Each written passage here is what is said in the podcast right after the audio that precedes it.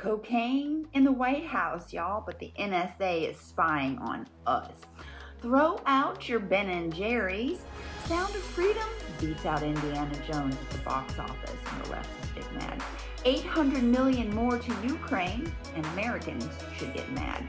Tucker talks to Russell Brand, and it was an excellent chat. The MAGA King goes to the Dairy Queen. I'm not kidding, y'all. I'm Mimi. This is a very short rundown because summer and there's no news. Funny how that works out. Get ready for another excellent episode over at Politics Plus Podcast. Here we go. And don't forget to subscribe to our Rumble channel. We don't need to rewrite the Constitution. You need to reread the Constitution.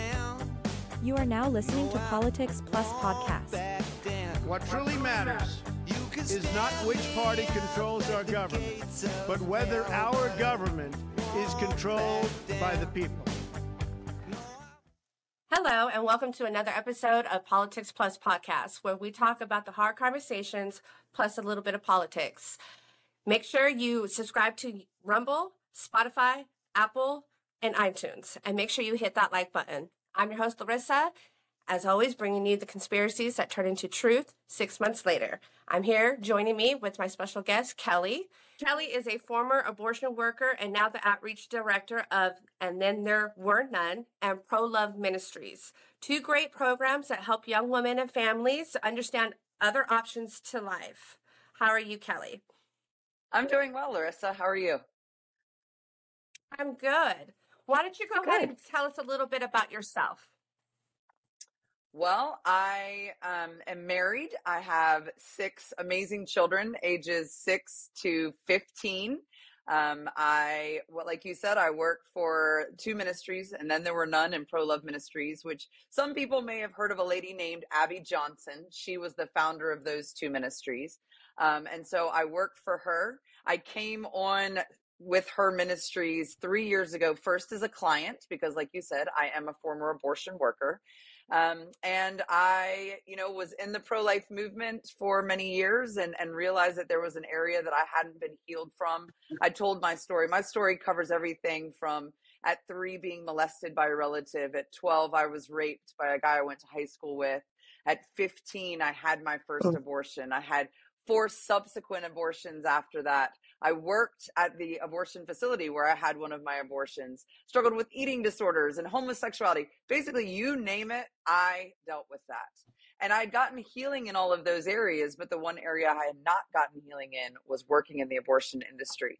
And so I found Abby after the movie Unplanned and her ministry and, and came on first as a client and then on staff and now I work with her, I'm going to conferences. I travel the country sharing my story and testify for pro life legislation. So, as you know, with Roe versus Wade being overturned, um, it's now no longer a national issue. It is now 50 different states have issues. And so I help testify for pro life legislation and against anti uh, life legislation. Well, that's awesome. You know, it's always good to have people like you that's gone through it and experienced it so that you have a little bit of knowledge and experience in this because a lot of people, when you go talk to them, they act like you don't know what you're talking about and you haven't been through that. So I applaud you with all your work that you've done. Um, it's hard to do that. It's hard to come out and talk about it. I noticed that because I've had abortion myself. And Mhm. when I go to talk to people, they act like they're the only one and i'm glad there's people like you and me that are here to let them know that they're not they're not the only one Yeah. so um, i do i do have some questions for you go ahead No, well, I think Larissa that one of the differences that we found with the ministry and then there were none, which and then there were none is only to abortion workers. So Abby Johnson was a former Planned Parenthood director. She saw an ultrasound guided abortion, became a pro life advocate.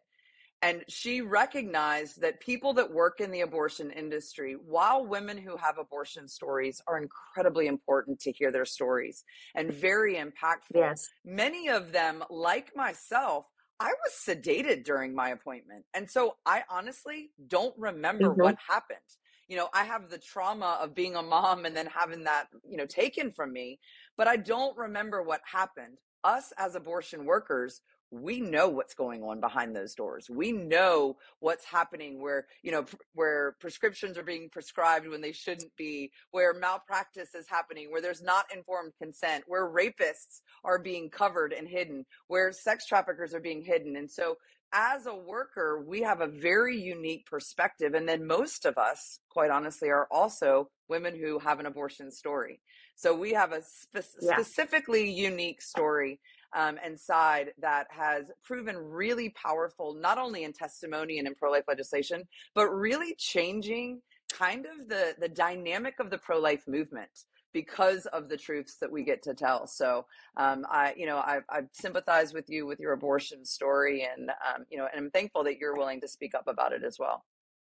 Yeah, it took it took a while, but it, you know, I Yeah. eventually got there, which actually leads me to my first question is I hmm want to know how many lives have you helped change their stance on getting abortion? Whew, well, that it's hard to know because I um I I do a lot of things. So I am the Sidewalk Advocates for Life. I don't know, some people may know that that organization. Um, that is an organization that trains advocates to stand outside of abortion facilities um, and peacefully, hmm prayerfully be an advocate for women and men that are going into the abortion industry. Um, so I oversee the Richmond area, which we have five abortion facilities in the Richmond area, and so I help train that um, and go to the sidewalk and talk to women one on one and men one on one. And, you know, sometimes a woman will not have the appointment that day, but you don't know what she ends up deciding down the road. Um, through the ministry, hmm certainly have had um, direct conversations with women. I, I mean, I, one of my favorite stories. We the ministry pro love ministries has a has a like a support line called LoveLine, and so women that need support, that are abortion vulnerable, that are considering abortion, that have young children that need help, they contact us and we connect them with local resources. So there was one day where I was seeing the line, which I didn't usually do because of my job. I just was kind of filling in. And I get this message, and this girl is saying, I have an abortion appointment today. And so I immediately responded and said, Hey, you know, uh, can I call you? Because I didn't want to text with her, you know, and said, I said, So can I call you? And she said, Yes. So I call her. I ask her what her name is, and I tell her my name. And as soon as I say my name, she starts crying. And I'm like, We'll call her Heather. And I said, Heather, you know, what's going on? Why are you crying? And she said, My mom's name is Kelly. And my mom is here, and she is going to take me, was going to take me to my abortion appointment. But I told her, let's pray and ask God if I'm not supposed to do this, that He sends a sign. And I think that your name being Kelly is that sign. And then we continued talking, and she had um, five children, so was now pregnant with her sixth. I have six children, so there was all these things that it was like the the Lord Wow. ordained I got me at that moment. I know it was. I was like, I hung up the phone. I was like, you know, I was freaking out because it wasn't what I usually did, but the Lord ordained that. Um, I've definitely had conversations. I love anti protesters because of my experience. I can speak to them in a way that a lot of people can't. And I've had a lot of people say, okay, I'm still pro choice, but I want to think about this. I want to think about what you said about that. I agree with this statement. And so, you know, you never know what the Lord's going to use to change somebody's heart or what seeds are going to be sown to change things. I travel and speak. I've spoken at over 50 different pregnancy resource centers and events over the year. And so you never know. You know, you never know who in that audience was pregnant and had an abortion appointment or whose friend was pregnant and they spoke to him. So, you know, I don't know exact number, but I believe that the Lord has me doing this because I was put in this place for such a time as this and he's using my testimony. Well, you can relate to a lot of them too, because with my experience, when I went to go get the abortion, I was too far along and didn't realize. So I had to go and take another appointment to be put to sleep. And as I was Mm. leaving, I did have some protesters out there Mm. calling me hateful names and throwing baby socks at me. So, like, when you come at somebody like that, you're not going to change anybody's mind. But when you have someone like you who's been there and done that and using the word of God, I think that gets through to them and actually changes their mind instead of someone being so hateful, you know? So, Yeah. you know, I'm, Yeah, I I think you are here for that reason. Yeah, I always tell because I have people ask me, you know, what do you think about talking about God, or what do you think about the pictures, the images on the sidewalk of an abortion facility? And I, the it's one time I was talking, and I really feel like the Lord gave me this picture, but He said, you know, if, if there was somebody who was drowning in the ocean, and they're drowning, and swimming all around them are sharks, you're not going to yell at them, there's sharks in the water, there's sharks in the water. You're going to give them a life jacket. You're going to give them a ring. You're going to get them on the boat and then say, Hey, Yeah. you didn't know this, but there were sharks in the water, you know, and sometimes a lot of pro life advocates that are really well meaning, I mean, they have the best hearts, will do things that honestly they're yelling about there being sharks in the water and they really need to get these ladies on the boat. And I had the same experience. Yeah. There was nobody there to help me. They were just telling me I was a murderer. I was going to hell as an abortion worker. There was nobody saying there were resources to get you out. And unfortunately, those people drove me quicker into the abortion facility than the people that, which I didn't experience this, but I imagine if somebody was there saying, Hey, we, you're a drug addict, we can help you. You're in domestic violence, we can help you. You're 15 and pregnant, we can help you.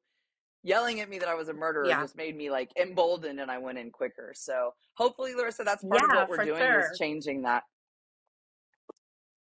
Yeah, I feel I feel the same way that you did because, like I said, it it didn't change my mind. I still went and did what I did. So um, I I think that's just amazing, and you are here from you know from God. So one of my other questions is, um, do you feel Planned Parenthood? I know you didn't work with Planned Parenthood; you worked with a private organization, Mhm. but Planned Parenthood is the number one um, abortion clinic out there. I'm from LA, and uh, there's a Planned Parenthood on every corner, like 7-Eleven. So I want to know: Do you feel Planned Parenthood attacks the Black community? Because their original name was the Negro Project, and it was owned by Margaret Sanger, I believe her last name was Mhm. who wanted to depopulate the black community. So, Mhm. do you feel that they do attack the black community or just within the city or how do you feel about that? Uh, I think they com- they attack everyone. I think that the purpose of Planned Parenthood is to destroy the image of God and to destroy the family, and they do that through abortion. The new thing that Planned Parenthood is doing is they are doing gender transition, hormone therapy. They're doing all of that stuff because gay people don't reproduce. You know, because trans people are not the image of God. And so ultimately that's what it comes down to specifically Margaret Sanger, there is no question that her primary point in what she did in establishing Planned Parenthood was eugenics, was to destroy the black and brown population. In fact, you may not know this, Mhm. but one of the ways that she did that was in the city of New York. She went to black pastors in the city and said, if you are having a tent meeting, a tent revival, I will fund your tent meeting if I can put a tent as people come into your tent meeting. And as they come in, I give them information about Planned Parenthood and abortion. And so she basically brought the Black African American church under her and made them, quite honestly, slaves to her initiative, Yeah. which was killing the Black and Brown people. And there's no doubt that it is strategic. Um, again, I did not work for Planned Parenthood, but and then there were none has over 650 former abortion workers, everything from major Planned Parenthoods in major cities to small towns with small abortion providers. And the thing that is across the board systemic is that people of color are treated differently than people that are white Yeah. It's just the it's just Definitely. the reality in the industry and it is targeted to those people you even hear things now where the pro-choice side will say things like people of color need abortion so that they can succeed people of color need abortion because there's not people to help them with this and that and these things and so they are saying that people of color are targeted for abortion because they need it. Not even realizing, I think, that what they are saying is quite honestly racist and quite honestly targeting those people. So it doesn't take you very much digging to find out that it is definitely targeted to those people. And of course, because it was founded on that. Yeah. Well, that's what I always say. It's like you can change the name, but you can't change the ideology of what Planned Parenthood was originally about. And it's sad because, you know, Planned Parenthood is in within our cities and who lives within those cities are mostly black and brown you know minorities. So yeah I, I definitely agree. I feel like they are targeted um, the most and even statistics show that they are you know um, but I, I feel like yeah you're right. They do try to get rid of the nuclear family and and all that. So um, yeah, there's my a next question is that why do you there's a statistic ahead that says in the city there's a statistic that says in the city of New York more African American babies were aborted than born. And that, yeah the city of New i've York. That's seen that other cities too.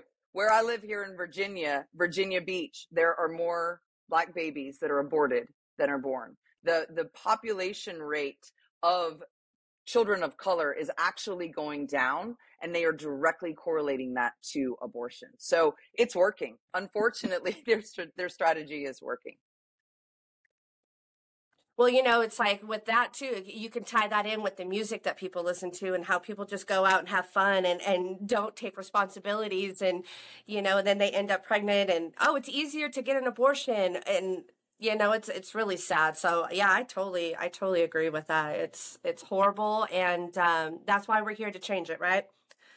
That's right. So my next question is, um, why do you feel our society doesn't give easier and better options rather than abortion as far as adoption and making adoption affordable? Oh, I think because it's messy. Quite honestly, the simple Yeah. fact is it's it's messy. And I I have people I, again I travel around the country, I do conferences and I will have people that come up to me all the time. And they'll say if you ever meet a woman who wants to give up her child, I will take her child. I'll take the baby, which I understand their Yeah. sentiment. I understand they have well meaning hearts. My response is always, hey, I have a lot of young moms that really need a mom. And they would be amazing parents if they had somebody walk alongside of them. So, what if instead of taking a baby, you took a mom and a baby? You became a grandma. You became an auntie. You know, you did that. It's like, oh, no, no, no, I don't want that. That's too much trouble. That's too much drama. That's too hard.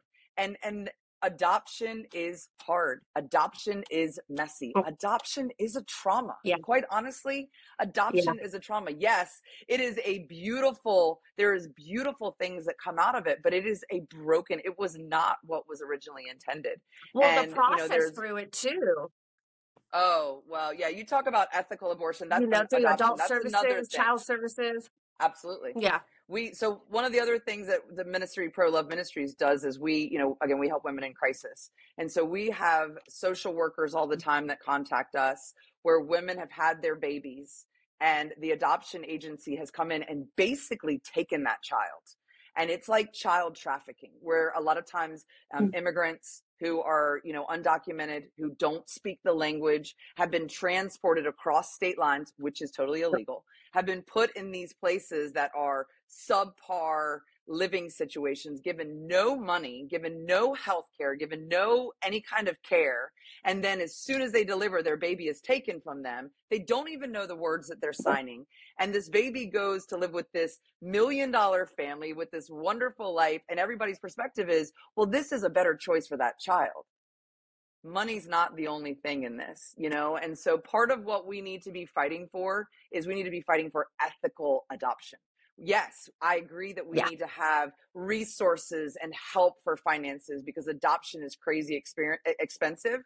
And the moms, the birth moms are not the ones that are getting that money. It's going to these agencies, you know? Yeah. So ethical Yeah. adoption is something that's really important. And also care, care for these birth moms because these moms are giving birth which is and then placing their child with another family the most incredible gift you could ever do for somebody and then being left and being left in the Yeah. hospital with no baby with an empty womb with no care with no finances with no therapy with no anything and you know most of the time these women go back and get pregnant again they have a makeup baby because they feel that loss or they go right back into the Yeah. system of drug addiction or abuse or whatever it was that started. And so it needs to be a much better system. There is a great organization called abiding love charities um, and they focus on the birth mom.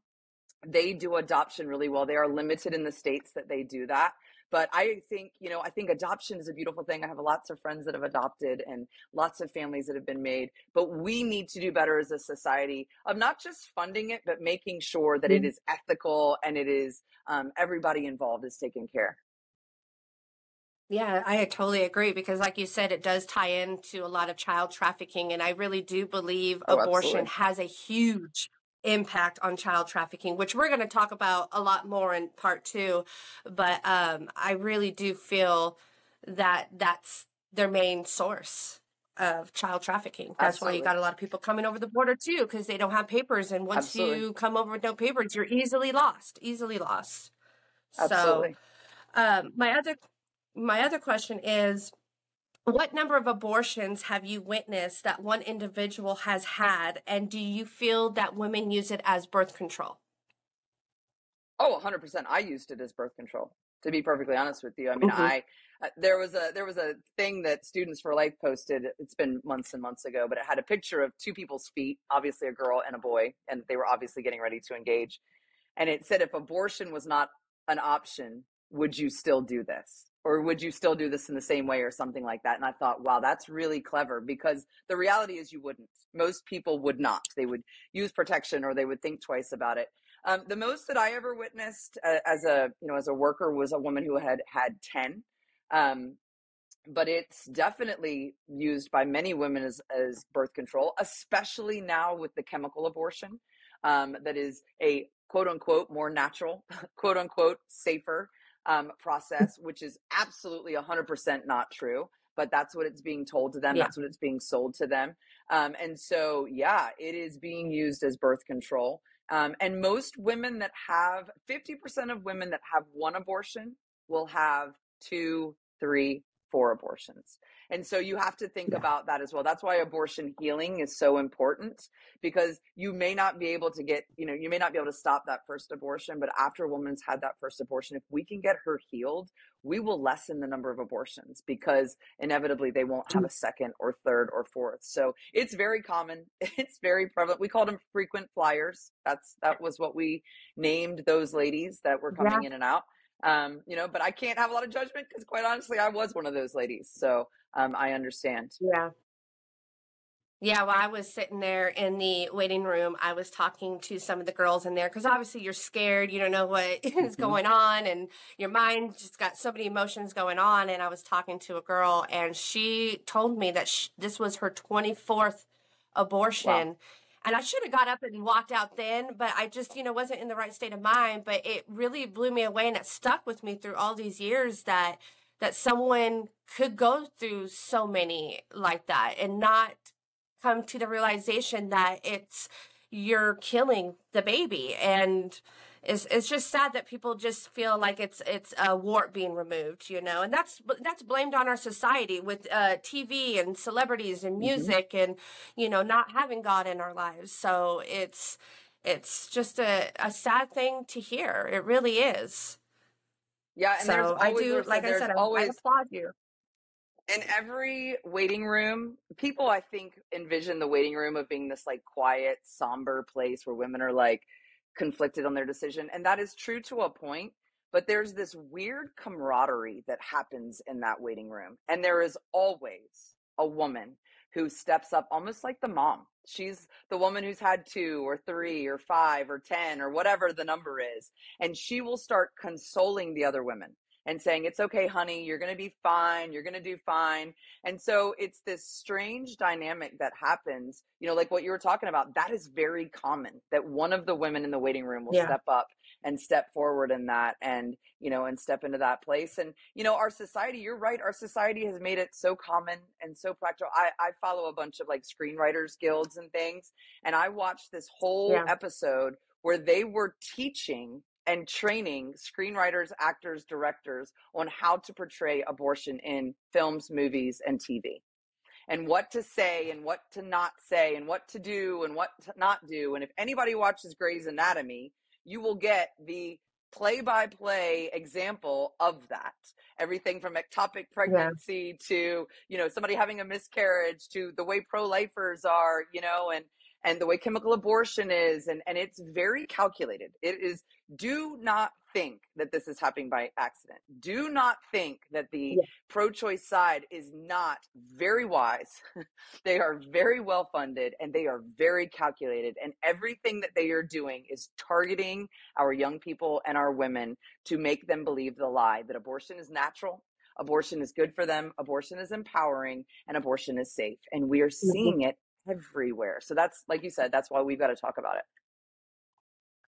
Well, that actually leads to my next question is do you feel abortions and the whole process have a demonic satanic side to it? 100% simple quick easy answers Yes. 100% um, i can tell you Yes. to just give you a little bit more into that as an abortion worker there was a unspoken rule that you never enter or leave the abortion facility by yourself. And that was not because of pro-life people. That was because of what went on in those places supernaturally. Wow. and I can tell you stories of abortion directors, you know, burning sage and doing all kinds of things, talking to fairies, you know, clapping to fairies and all kinds of very, very weird demonic things. And there is a tangible demonic darkness that you can feel. I mean, it's almost like putting your hand in a steamy shower and pulling it out, the darkness versus the, versus the light. So it is absolutely demonic. It is absolutely satanic. Yeah. It is absolutely antichrist. Um, and yeah, and any abortion worker, whether they are a believer or not, will tell you that that's the fact.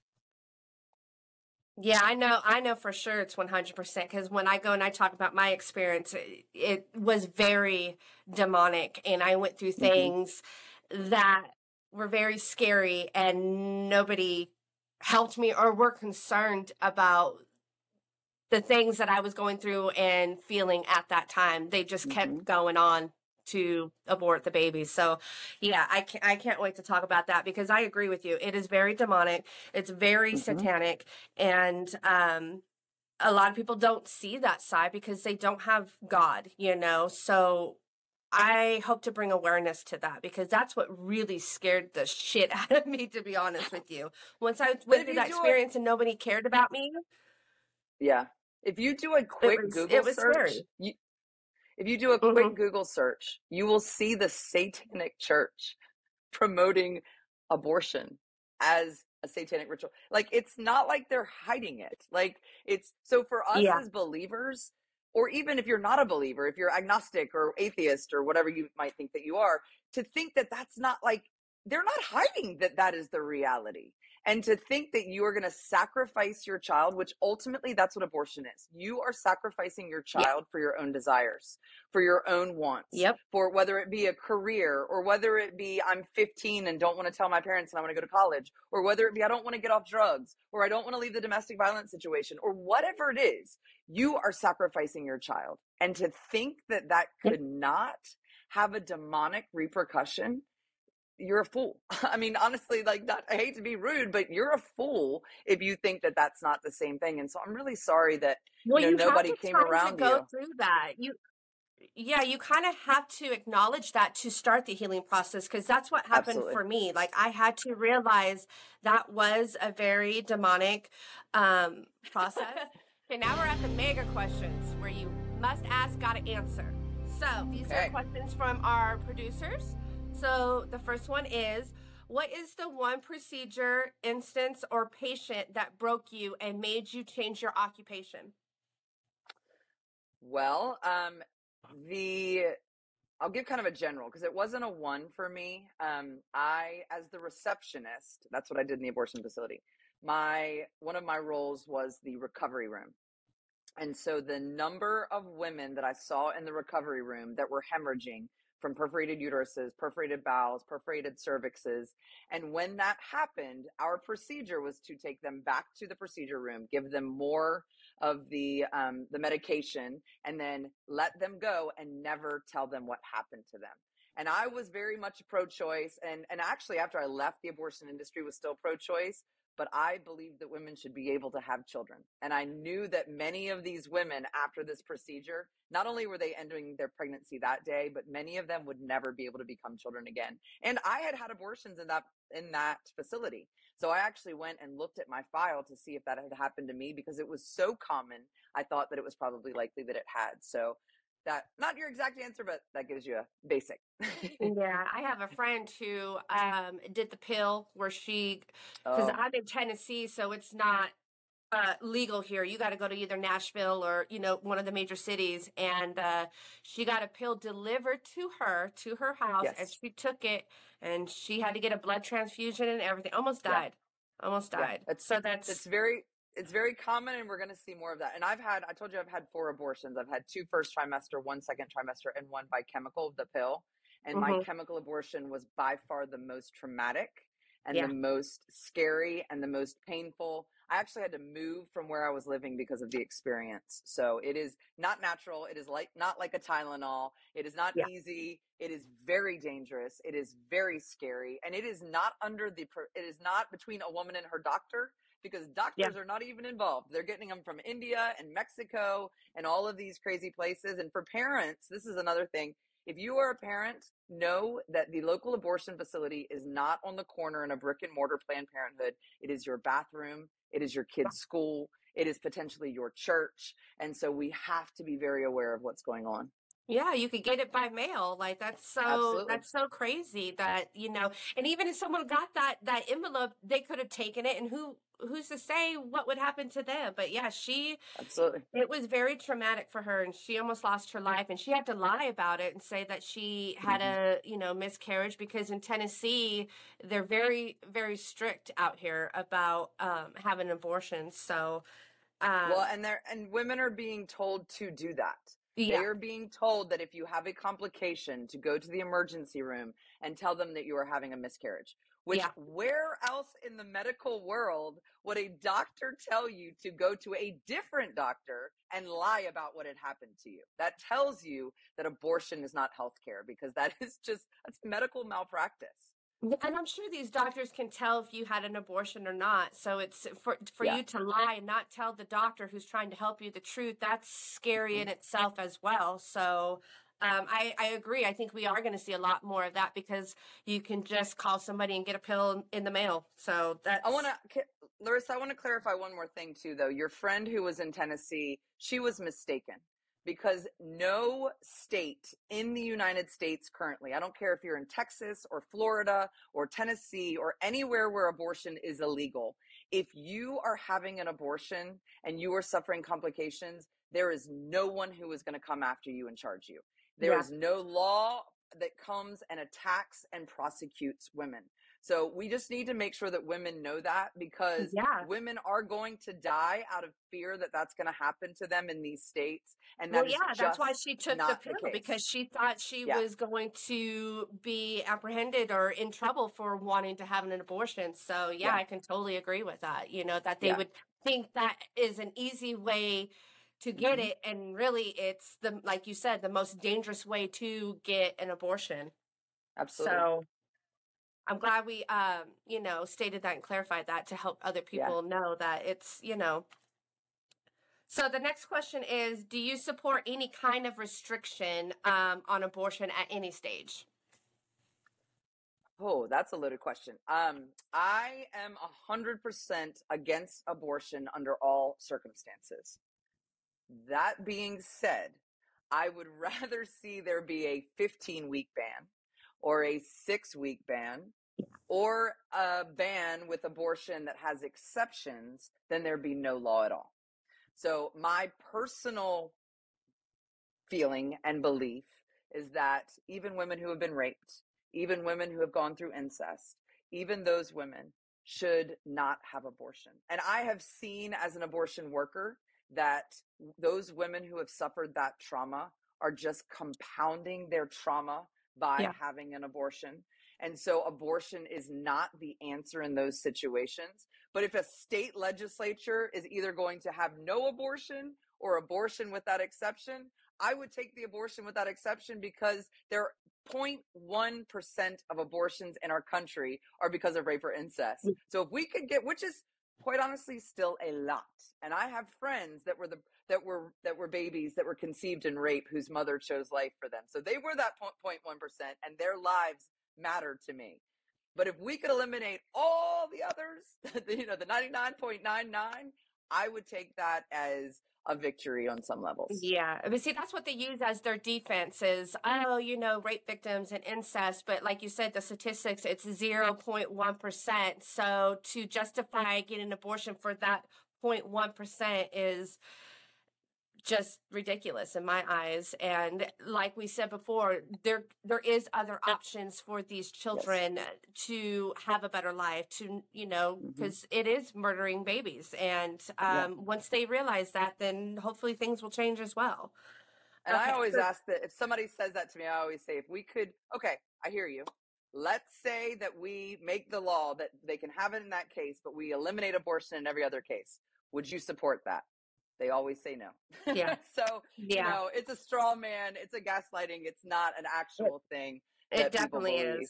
It's yeah. it's the way to to down it and to make yes. um, us feel bad for those victims, which we do, you know, but it's it's not a, a high statistics on why women are getting abortions. It's basically yeah. birth control, and they're you know attacking everybody because they want to get rid of the nuclear family, like you said. That's right. Okay, so the last uh, mega question is why do you feel celebrities are so vile and eager about pushing abortions? Uh, because many of them have had abortions and misery loves company. And, you know, the thing is, Larissa, if you look at the majority of the celebrities that talk about their abortion experience, they will tell you that it was the hardest thing they've ever done. They will tell you that I mean, I've heard like Gwyneth Paltrow and all of these other people who are big proponents of it will talk about the the sorrow that they experienced afterwards. They'll talk about the regret that they experienced afterwards, the depression that they experienced afterwards. Now they'll follow it up in the next paragraph saying, "But it was the best decision that I've ever made." I wouldn't you know, and so if I didn't have one. Exactly. you know, and and I I talked about working in the recovery room and also about the the reception area and you know there was this jovial spirit in the reception area but in the recovery room it did not matter whether it was that woman who had had five abortions who was coaching everybody to do it or whether it was a woman who had five kids and was really term, under turmoil about this abortion decision. In the recovery room every single woman was sad. Most of them were crying. It is the saddest place on earth because those women realize what they had done. Now, the unfortunate thing with that is because of the mainstream media, because of Planned Parenthood and the, all the things that are going on, women are being told that not only is abortion necessary, but it is empowering. It's a rite of passage. You have your period and then you have an abortion. You need it to be successful. The, in the debate with Roe versus Wade, it was saying that women need abortion. Hmm. Women need this so that they can be successful. And that it is not, women don't regret their abortion. It's empowering and it's great and it's all these things. But I'm a woman who's sitting in the recovery room and I feel regret. Yeah. And I feel sorrow and I feel loss. And the next day, whether I remember my procedure or not, which many women, if you have the sedation appointment, you will not remember your procedure, which is why a lot of women say it wasn't that bad. It's because they don't actually remember it. Yeah. But you still have that loss that cannot be changed. But I'm being told that I'm not supposed to feel that loss. So what do I do with that emotion? Yeah. I turn it to anger. Yep. I turn it to anger I turn it to being mad. I turn it to be emboldened and being empowered. And this generation that's coming up behind us is looking for a reason to live, a reason to die. They're looking for something to support. That's why BLM was so crazy. That's why Antifa is so crazy. And these women are walking into Planned Parenthood feeling lost and confused and yep. scared yep. and being told, this is the best thing for you. And when you leave, we're going to give you a pink pussy hat and we're going to give you a banner that you can carry and you can sign and you can say that this is empowering empowering and now you have a platform to stand on. But it's and now when you're angry that you can't be successful if you have children. And I know plenty right. of women. My sister was one. She was 16 when she got pregnant. She is a RN, you know, and making all kinds of money. She works for vets. So, you know, for them to push that it it's sad, but you know, a lot of people we follow the stars, and and it's really That's right. sad that a lot of people do. That's why they do do it Yeah. in music and in TVs and movies, and have the celebrities stand up there and read a script. Oh, it's the best thing for you. Because I mean, and some of them, I don't even think they've ever had an abortion. They just pushing an agenda, is what I'm. Yeah. That's how I'm seeing it. So Yeah, it's because it's because it is the cool thing, you know. I Mhm. mean, it's like the transgender stuff and the the homosexual stuff. It's the cool thing. It's the hot thing. If you if you speak out against it, you're blacklisted. Yeah. If you speak out against it, you know everybody comes at you, and so there's a lot of fear. Um, in it, which is why it's so incredible when stars do actually stand up, you know, when the celebrities do actually stand up. I mean, even like doctors, OBGYNs, it- do you know how difficult it is to find a pro life OBGYN? Yeah. who will say, I am a pro life OBGYN, because if they do, the American Medical Association is going to come after them and attack them. We Yep. saw that at the last convention that happened. And so for people that are making that bold stand and that are making that, you know, promoting that, we need to really support them. We need Yeah. to really get behind them and and thank them for what they're doing because their voice is rare and not being heard and, you know, hopefully changing some minds. Yeah, I agree. I agree 100%. Well, that's the end of our time. Why don't you tell us um, and everybody where women can go to get help? Um, you know, your ministries that you work for, hotlines. Let them know where they can go to get some help. So if you know they're feeling, you know, on the fence about abortions, or just get info on both sides, where can they go? There's a website you can go to called prolove.com. So P R O L O V E.com. That will take you to a landing page for both ministries. Oh, okay. So that will take you to to Pro Love Ministries landing page, and, and then there were none's landing page. Um, and then there were none is again targeted to abortion workers. So it is only for women or men who are currently working in the abortion industry or previously have worked in the abortion industry. Pro Love Ministries is an umbrella ministry for the pro life movement. So we have several projects. One of them is that crisis line that I talked about. Um, that is loveline.com. Um, and we have um, help for women who are suffering with porn addiction. Believe it or not, a lot of women, you know, suffer with that, and so we have help for that. We have Abiding Love Charities, which is that ethical um, adoption agency that I spoke about. We have Girls Girl Scouts. Why not? Many people don't know this, but Girl Scouts is one of the largest funders of Planned Parenthood, and so this organization talks about that. Um, and then there's just a I could go through them all, but there's a lot of them. So if you're kind of looking for some resources, um, don't know, you know, what you're looking for exactly, but looking for some things, Pro Love Ministries, um, which again you can get through prolove.com, um, will give you help with that. And uh, and if you're a woman who or man who has suffered abortion, I always say this because it used to be that you could have had an abortion and it not really trigger you. Nowadays, you can't get away from it. Yeah. And so if you had it 50 years ago or if you had it five days ago, you need to get help. I don't care if you've been saved the whole time. You know what I mean? You need to get specific healing to this. And so, support after abortion is a great ministry with resources for women and men who are suffering with an abortion story or facilitated an abortion, drove somebody to have an abortion, um, or a child whose parent had an abortion. Um, and they can help get you healing. And, and it's really important as a society that we get healed because we can't help people if we're not healed. And that kind of gets me excited that you guys include the men in there too, because they often get overlooked um, with abortion because they don't really have a say so. And then when their partner goes through it, they don't have a healing process or, like I said, a say so in it. So I'm glad that your program helps both men and women. So I really appreciate it. I appreciate your time, Kelly. Thank you so much for coming on to Politics Plus podcast. Make sure you guys subscribe and hit that like button. And uh, thank you, Kelly, for all your hard work you do. I'm so happy that we have people like you in this world because, uh, God, we need it. Yeah, thanks for having me on, Larissa. yes, definitely. In America, we don't worship government, we worship God. In the words of St. Athanasius of Alexandria, if the world is against the truth, then I am against the world.